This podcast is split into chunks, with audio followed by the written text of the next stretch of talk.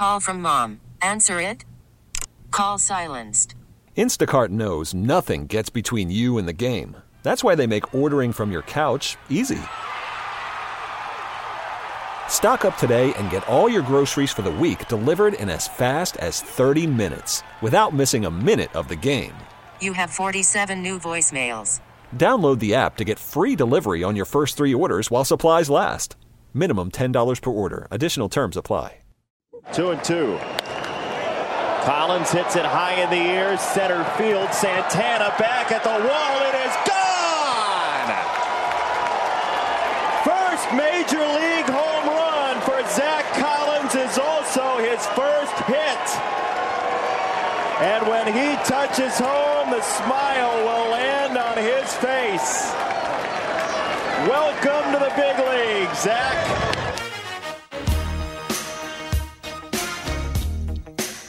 You're listening to 670 The Score. It's Saturday morning and 52 weeks a year. It's Inside the Clubhouse with Baseball Conversation. I'm Matt Spiegel, and he is Bruce Levine. And we are pleased to have Zack Collins, the young uh, first baseman, catcher, DH, uh, kind of does everything for the Chicago White Sox, join us on Inside the Clubhouse. Good morning, Zack. How are you this morning?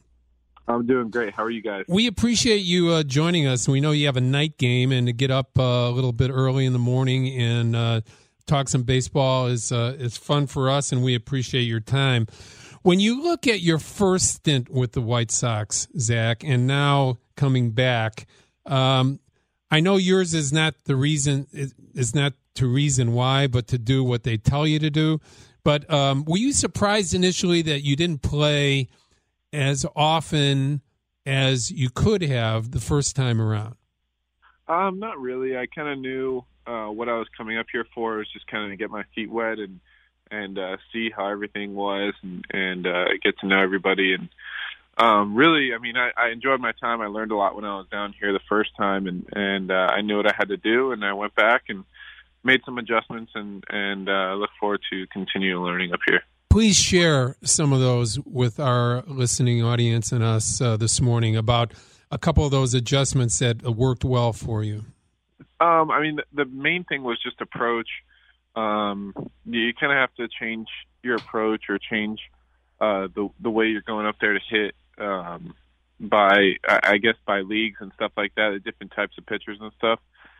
But um, yeah, I went down there and, and worked with Frank Menechino, the hitting coach down there, and and uh, he helped me a lot. And um, I, I got uh, I got pretty comfortable with what he was telling me, and and I uh, just kept working on it every day, and, and now I feel uh, I feel pretty good with where I'm at. You've always had a tremendous eye, Zack, and the the walk numbers, the on base percentage numbers have been there.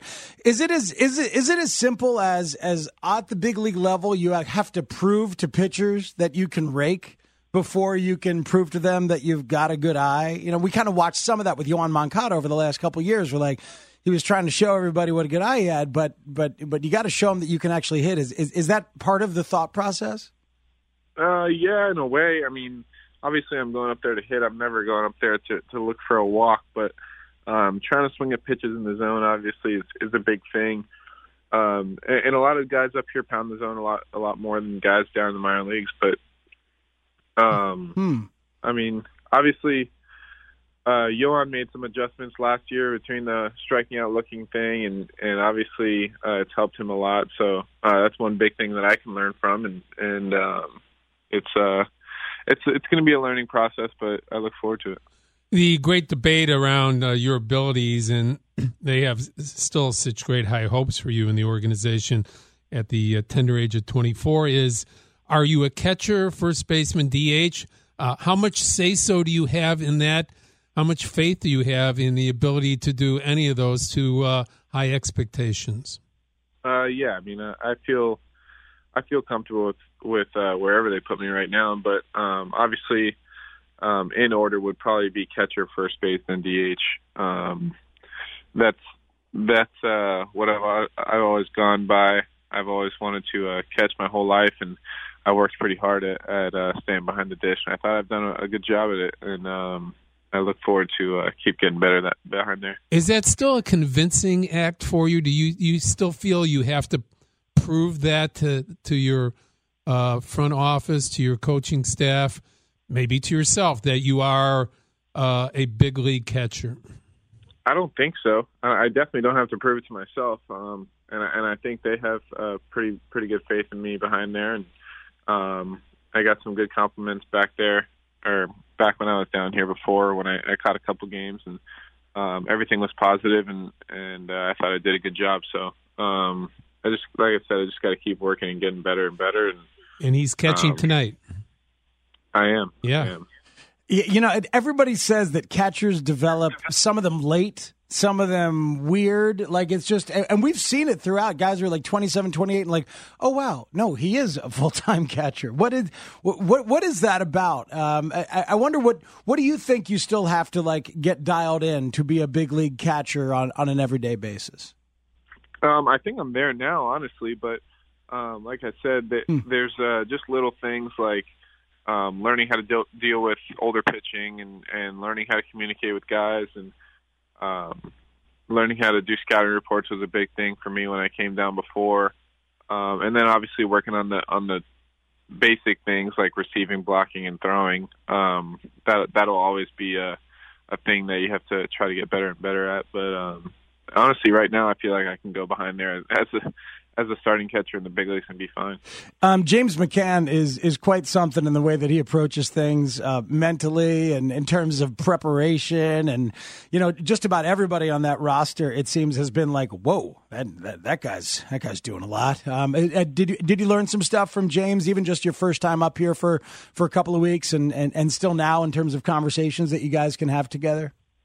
Yeah, I did. I did. I tried to. Uh, I mean, I learned a lot from him in spring training, but when I was down here before, I tried to kind of leave him alone on days that he was catching and um, let him do his thing. But uh, on days that he wasn't catching or on days that I was catching, I tried to learn as much as I could from him and, and look on on how he does the scouting reports and and how uh, I can kind of use the things that he does and and kind of do them my own way and and um, just be more prepared every day and stuff like that. And he's really good at that, so it was pretty cool.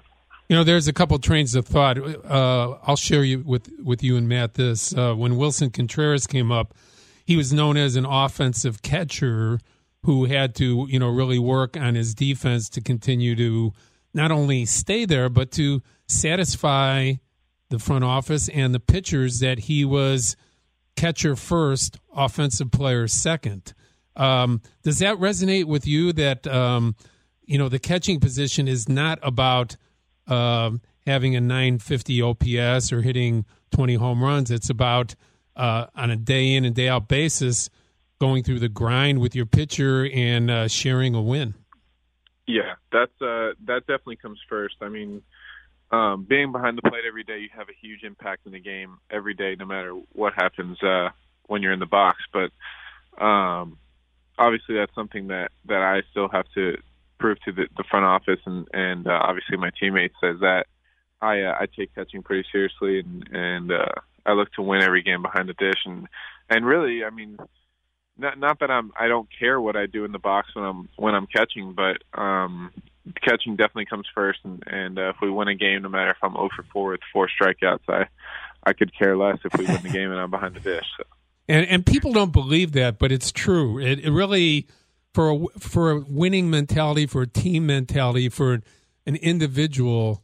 Um, if you were the star in little league and you hit home runs and you were the catcher, it evolves, doesn't it, Zack? To the point where no, you know what? Someone else has to. They can hit the home runs. I gotta. I have to make sure I, I put the right fingers down. I frame the right pitches.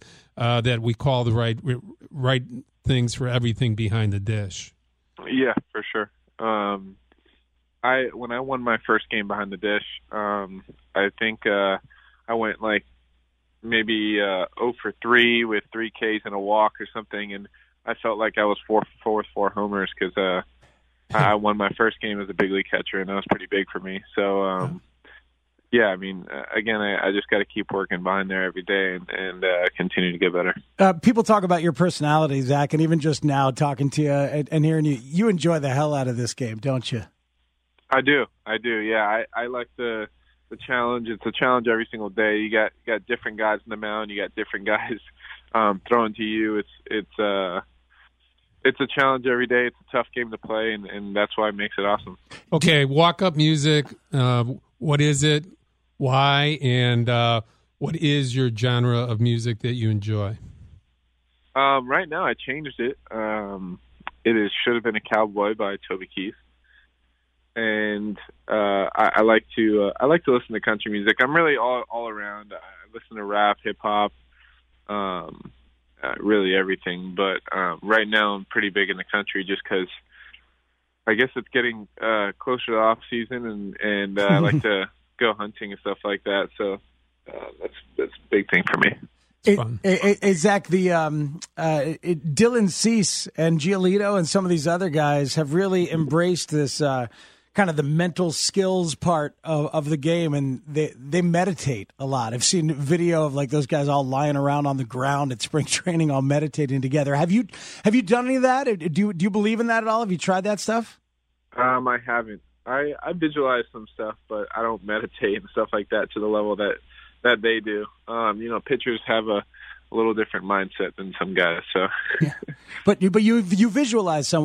What do you visualize? Try to visualize success or comfort level in certain situations, that kind of thing.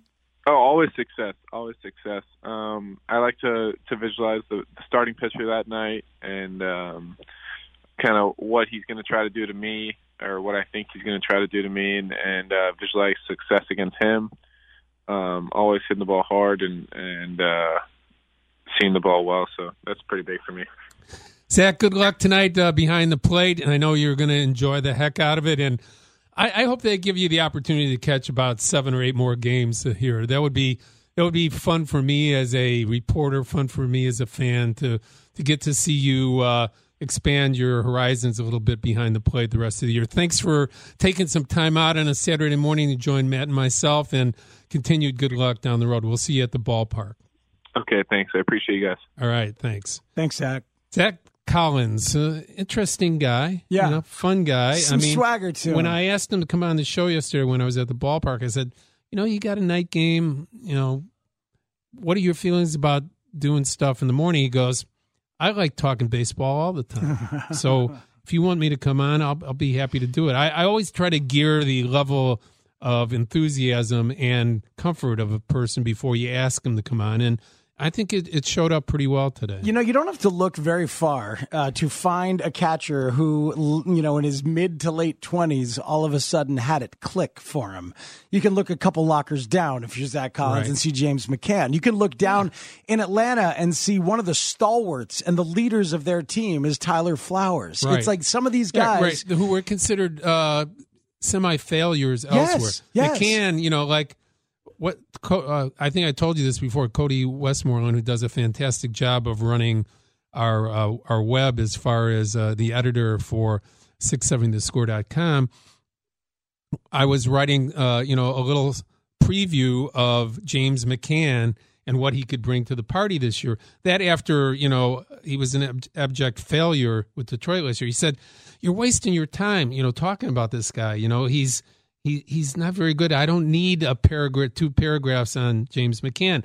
so he wasn't wrong in his premise, but my my thought is with a catcher, as you brought out to him, sometimes you know it's an off and on again idea about where are you success, what are you good at, and yeah. from one year to another can be a huge change in your numbers on the field.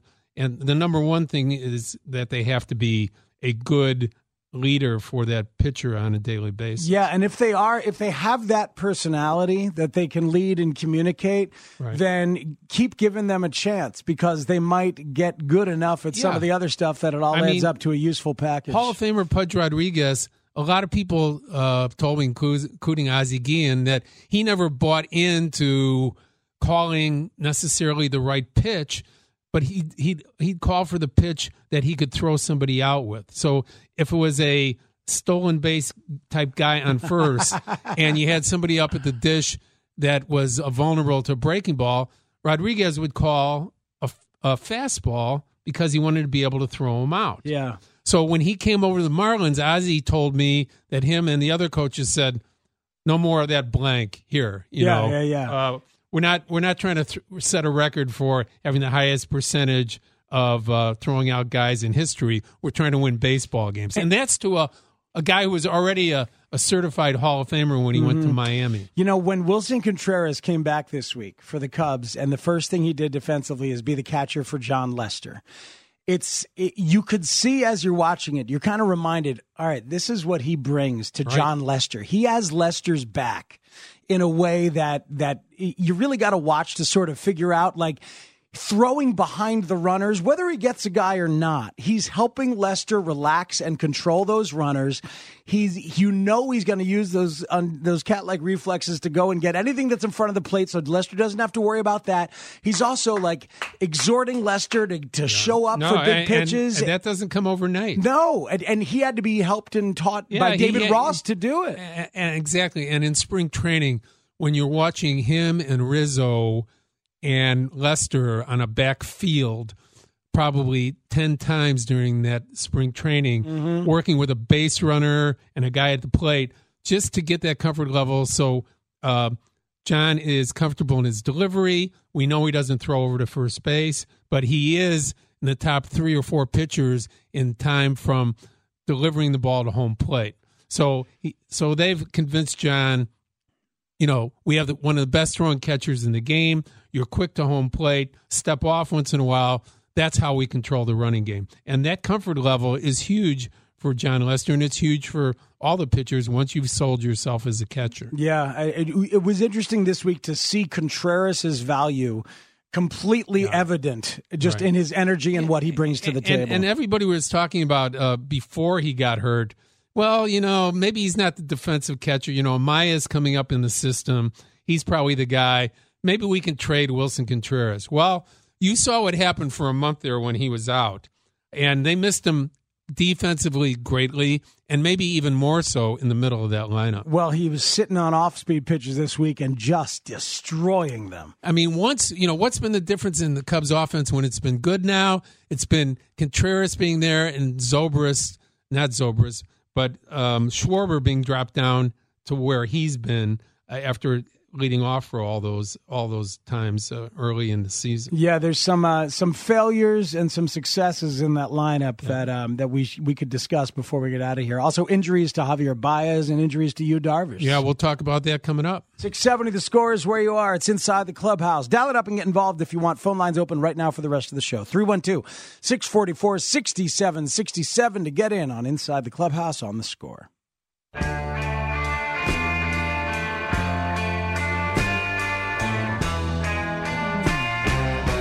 Welcome back in on Inside the Clubhouse right here on 670 the score. Hey, we have uh, some things to promote, don't we? We got a a, a great um, remote going on today, don't we? Later on today, it's the Miller Lite Top Draft broadcast. Julie DiCaro and Peggy Kusinski. Peggy. That'd be nice to hear her on the score She's air the again. greatest. She is the best. And Olin Kreutz. So the three of them today from four o'clock until five thirty-five. That's out in Lombard at JT's Porch Saloon and Eatery. 665 West Roosevelt Road. Again, from 4 to 535 this afternoon. Julie and Peggy and Olin Kreutz. That's not to be missed. It'll be fun. Anytime Peggy's involved with Julie, that's uh, that's going to be awesome radio. So a lot of fun out there. Uh, tomorrow morning um, on Hit and Run, uh, Bruce, uh, a few different guests, but one I'm really looking forward to talking to is the man who was the high school coach for Lucas Giolito, Max Fried, and Jack Flaherty. Very nice. So Yeah. he's the guy. Giolito was the outgoing senior. Flaherty and Freed were the youngsters. And look how Flaherty might be the best pitcher in in, in the National League in the second and, half. and Fried is been awesome for the the Braves. Um, Just got his 15th win. Giolito Yeah. almost got his 15th and uh, win. Giolito credits this gentleman with a lot of his success this year going back to the basics that he taught him. yeah, I'm not sure if it's the same guy. How many it- high school coaches did he have? Well, this guy now is the athletic director there. All right, now I'm confused. Yeah, I know. Well, we'll find out. All right. Stay tuned tomorrow morning to find out. All right, but it'll be fun radio. Who else you got on tomorrow? Um, I know Eno Sarris from the Athletic uh, will be on tomorrow, um, talking about some of the developmental trends. I've been thinking about Eno Uh, oh yeah, right. I've been th- thinking about him um, and thinking about some of the developmental stuff as we've brought up the word reckoning that Theo Epstein brought up to us about uh, about the Cubs. And Yeah. particularly here. Um, tell people what's going on with Javier Baez, who's, who was a sudden scratch two days ago, and then also didn't play yesterday, and now is getting an MRI. Well, head diving, you know, diving in head first, which everybody is accustomed to as far as being a baseball fan now, it's not a good thing. Javier Baez had two injuries in the minor leagues. Uh, one of them, I, I believe, a broken hand uh, that kept him out in the minors. And now, uh, because of another dive, and that's that's what he does because Javy's Javy.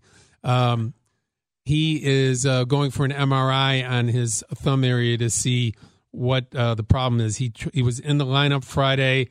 They uh, they he tried to grab a bat and just wasn't feeling good. So this is a major concern. If uh, Javier Baez is out for any lengthy period of time, uh, that's tremendously uh, impactful. Russell can do the job.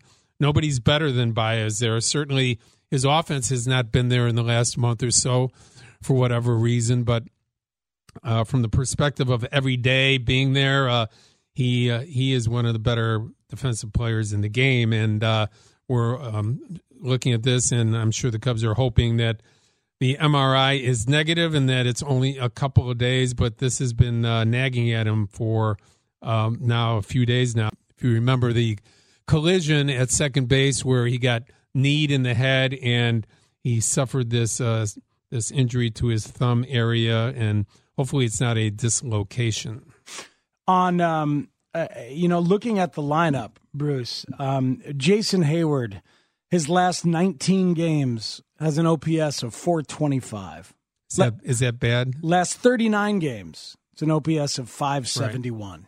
You Yeah. you mentioned Javy, Javier Baez the last 20 games, an OPS of 603. Right.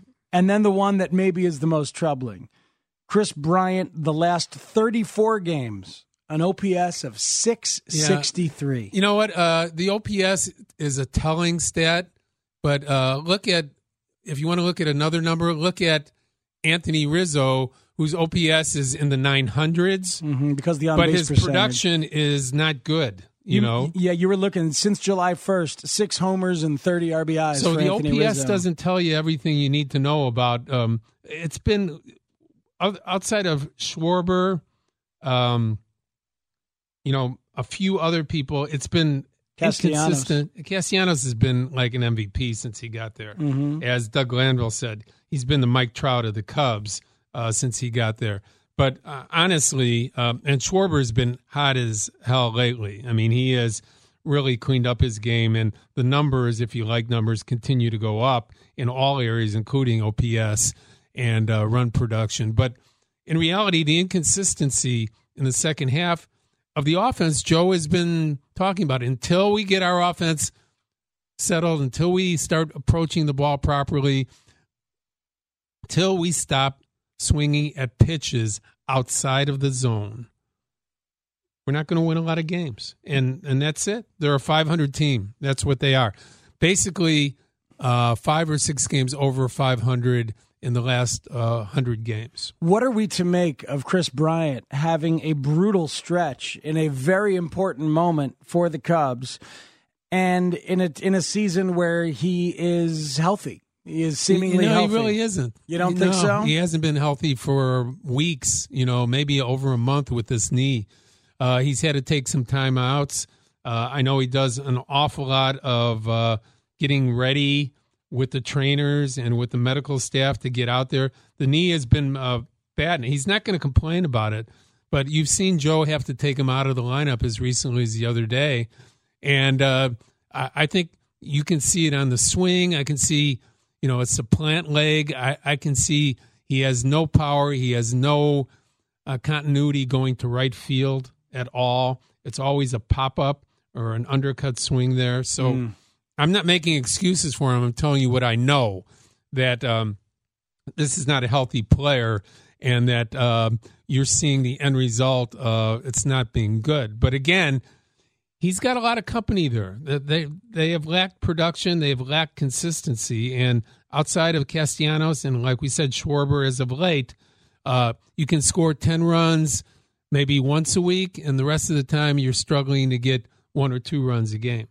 I'm looking here at an article on MLB.com, the most likely offseason trade candidates by Anthony Castrovince. And really, it's like Bryant is on number one. Bryant is there. Mookie Betts is there because the Red Sox will have some decisions to make about Mookie Betts. And he has two years left as well. Agreed. And yes, and then Francisco Lindor is here. Two years left. Uh, Bryant and Schwarber also two years left. It's, it's Uh, really interesting. So we've we've just hit on something here of the most obvious guys to be traded, and why these are superstars. I mean, you know, three of the, three of the guys you named have been in that superstar category.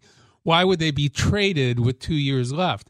The ph- philosophical point of that is uh, organizations now look at two years like it's their last year of their contract because to get optimum amount back for a player who you don't perceive you're going to be able to sign to a long-term contract mm-hmm. means that you you can get really great value back now. But if you wait to the last year of their contract you're not getting that. Right. so you're stuck. So that's why it's important to understand that clubs look at these guys as almost being free agents because they want to get optimum amount back if they're having trouble being able to sign them to long-term contracts. I'm reminded of the conversation surrounding Jake Arrieta for like his final three years under club control of when will they trade him? Will they trade him? Will they sign him? Will they offer him an extension? What are they going to do with Jake Arrieta? And what they ended up doing, and I'm not sure when they decided to, was just let him play out his contract and use all of his usefulness and then say goodbye as he went on his merry way. Is there a scenario where that makes the most sense for Kris Bryant, who perhaps is going to wait all the way until free agency, No. that you just let him play think- out these final couple of years, get maximum value for him as a player, and then let him go away if that's Not- what he's going to do. If I'm running the club, no. you you get proactive and try to make a deal beforehand. Well, here's the thing.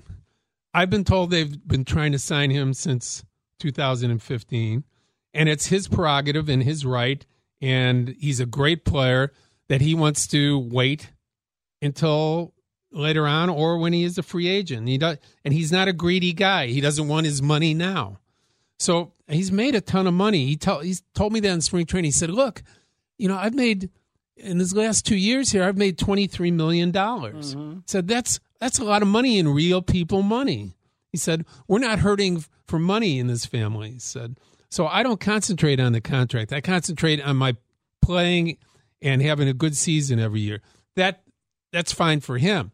For Epstein and Hoyer, it's are we going to ever be able to sign this guy? And if we can't, is are we best off trying to move him this offseason and getting three top quality young players that we feel will, you know, give us a jump start on our next window of opportunity to win. Or if you do it right, are immediate plug-ins to your current it's, window. You know, it's like what the Yankees did. You know, the Chapman trade for Torres. You know, they took a minor step backwards. They still went over. They were over 500 in uh, 2016, but they knew they weren't a playoff caliber team. Um, they stepped back and uh, they made a couple great trades with Cleveland. Uh, they made a, a, a they made a trade with uh, the Cubs to get Torres. What is Torres now? Torres is on the verge of being the Yankees version of Mike Trout. I mean, he's not going to be a five tool player, but he's going to be a four tool player that is probably going to be an all star for the next six or seven years.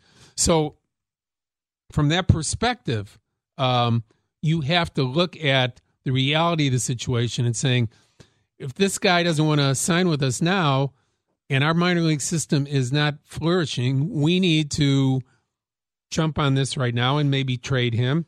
He's not the only one. I mean, they could trade any number of those guys that are going to be free agents in two years. Schwarber, Baez, Rizzo. Contreras. Right. but ideally, they're going to be able to sign a few of those guys mm-hmm. and be able to project them long term. In the meantime, it's been a struggle. And don't I always think when the Yankees, yeah, they got Gleyber Torres, they also traded Andrew Miller, and while they got Clint Frazier, who has not uh, been super productive for them. They also got Justus Sheffield, who ended up going to Seattle for James yeah, Paxton. we saw was- him. We saw him pitch against the Cubs. Right, and Sheffield went to Seattle for James Paxton, and Paxton is pretty much the Yankees' ace That's, right now. That's what it is. I mean, that's that's what you look at. And, Flip, flip, and flip. Epstein warned us. He said, "We're going to develop a very good farm system here, and not all of them are going to play for the Chicago Cubs, but all of them will help us in our journey toward being playoff and World Series champions." Tyler and Tony, hang on. We will get to your phone calls among the rest of you right after the break. That's for sure. 312 644 6767 if you want to hop in. It's inside the clubhouse on 670 the score.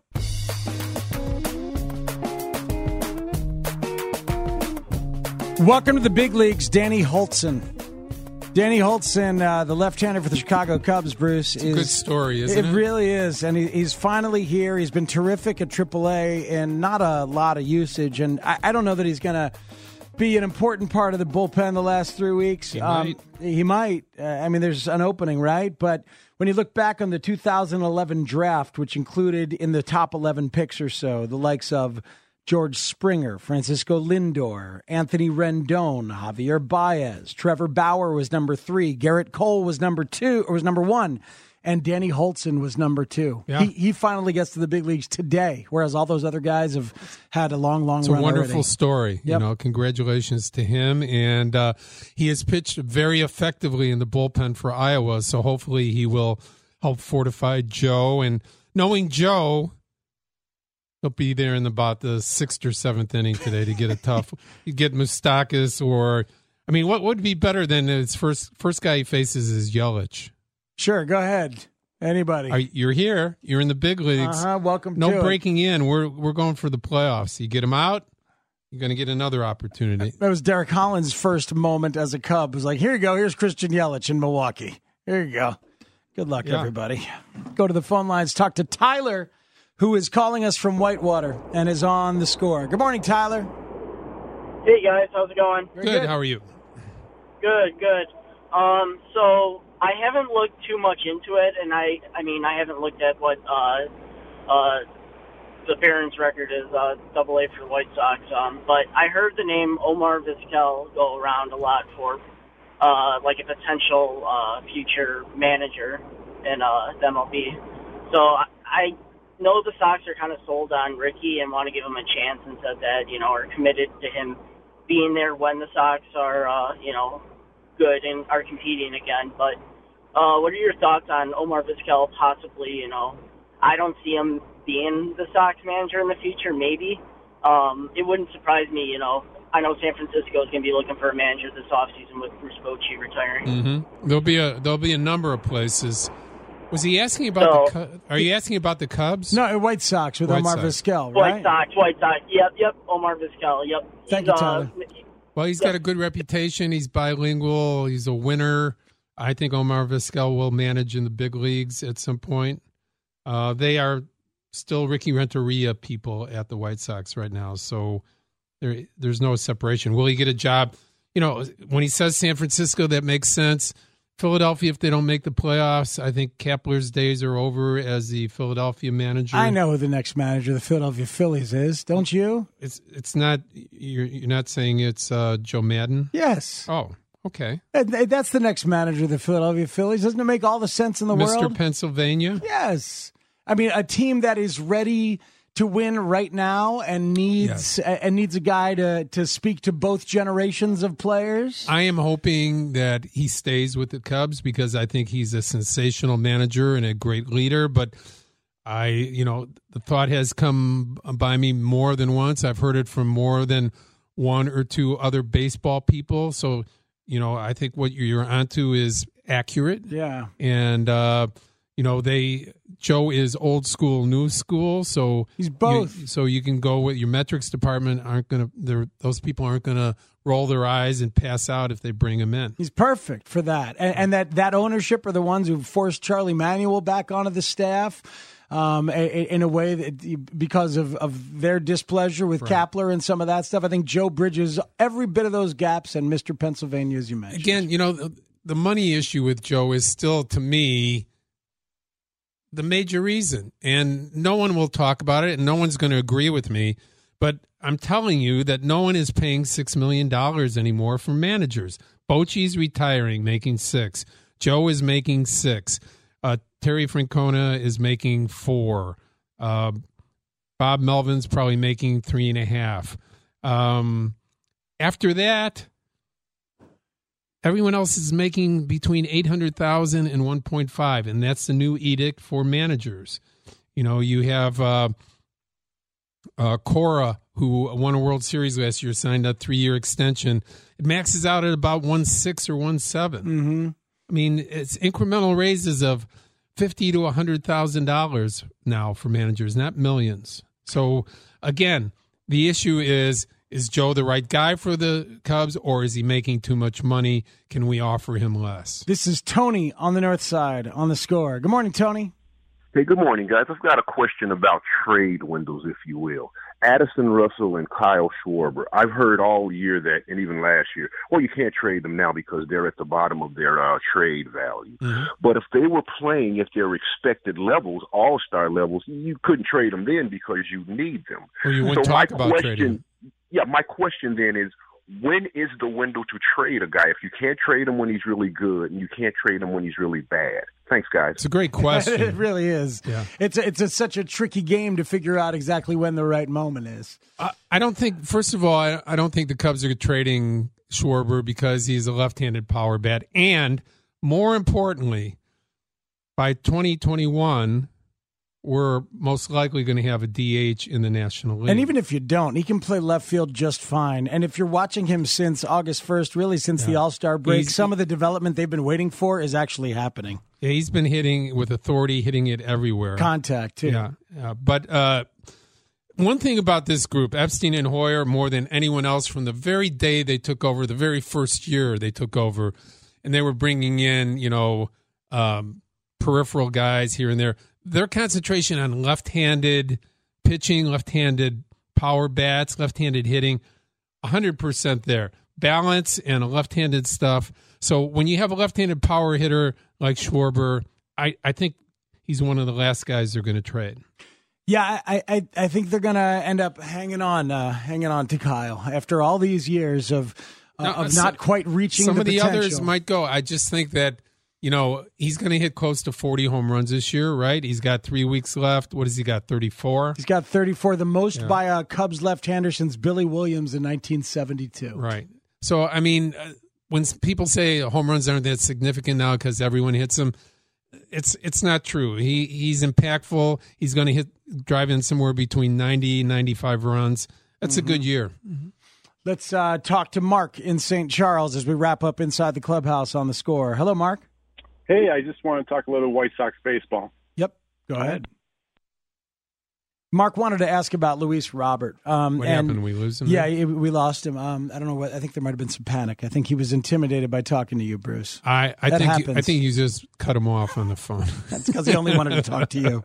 that wouldn't be the first time that on either that you cut him off because of that or that they wanted to talk to me. Hey, you're on in sale. Okay, thanks, Bruce. Yeah. Um, hey, Bruce. Uh, Like, Well, you know, oh, I've been right doing. here. I was doing this show five years before you showed Oh, up. come on. Hey, and you're the authority. It just I- makes me laugh. No, no, but I mean, it's I our love it. show. It's your show. No, no, it's not. it's I'm not my show. I'm it's, just a it's something- placeholder. It's something that I've enjoyed doing with you this last year immensely. So I just want to talk. I just want to talk a lot to of you, fun. uh, Bruce, uh, Bruce. I just want to talk to you. Uh, what do you think? Um, all right. So tonight, um, uh, all right, I Cubs. would ask your analysts about that. uh, the Cubs and you, Darvish, here uh, against the Brewers. Uh, the Cubs desperately need to win as many of these games Is he as healthy humanly or not? possible. Is he going to go more than 75 pitches? Are they going to baby him because of the forearm? some of the stuff that came out here that like he was hitting a wall physically around the fifth inning for about two months and that sometimes when you'd see joe maddon pull him a little earlier than expected that sometimes it was about those conversations we knew nothing about He's the most important pitcher for him because he's been their best pitcher, and he has to go deep in games, and uh, hopefully he's uh, capable of doing that right now. Um, can he beat max scherzer in washington if when they play a one game playoff uh, can do. he beat it, or can the offense beat Scherzer? yeah that's, a good question Yeah, there's there's questions to answer. They've done it before. They beat Scherzer in Washington in a do or die situation. They did because he came in out of the bullpen, right? Game five. Yeah, Yeah, game five, bullpen. but they got to him They did. barely. We thank Doug Glanville of uh, NBC Chicago Sports for adding his expertise to our show. Also, Zach Collins of the White Sox was a joy to have on. We thank Zach Withers for a job well done every single week. Matt, people can follow me on Twitter at MLB Bruce Levine. I write about the Cubs and Sox every day, 670thescore.com. I will see you next Saturday. Yes, sir. Uh, Steve Rosenbloom is next, along with me, Matt Spiegel. It is 670 the score, and Inside the Clubhouse will be back next week.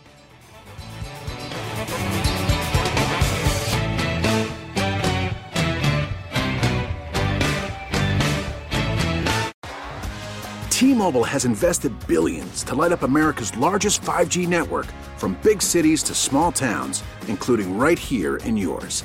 And great coverage is just the beginning. Right now, families and small businesses can save up to 20% versus AT&T and Verizon when they switch. Visit your local T-Mobile store today.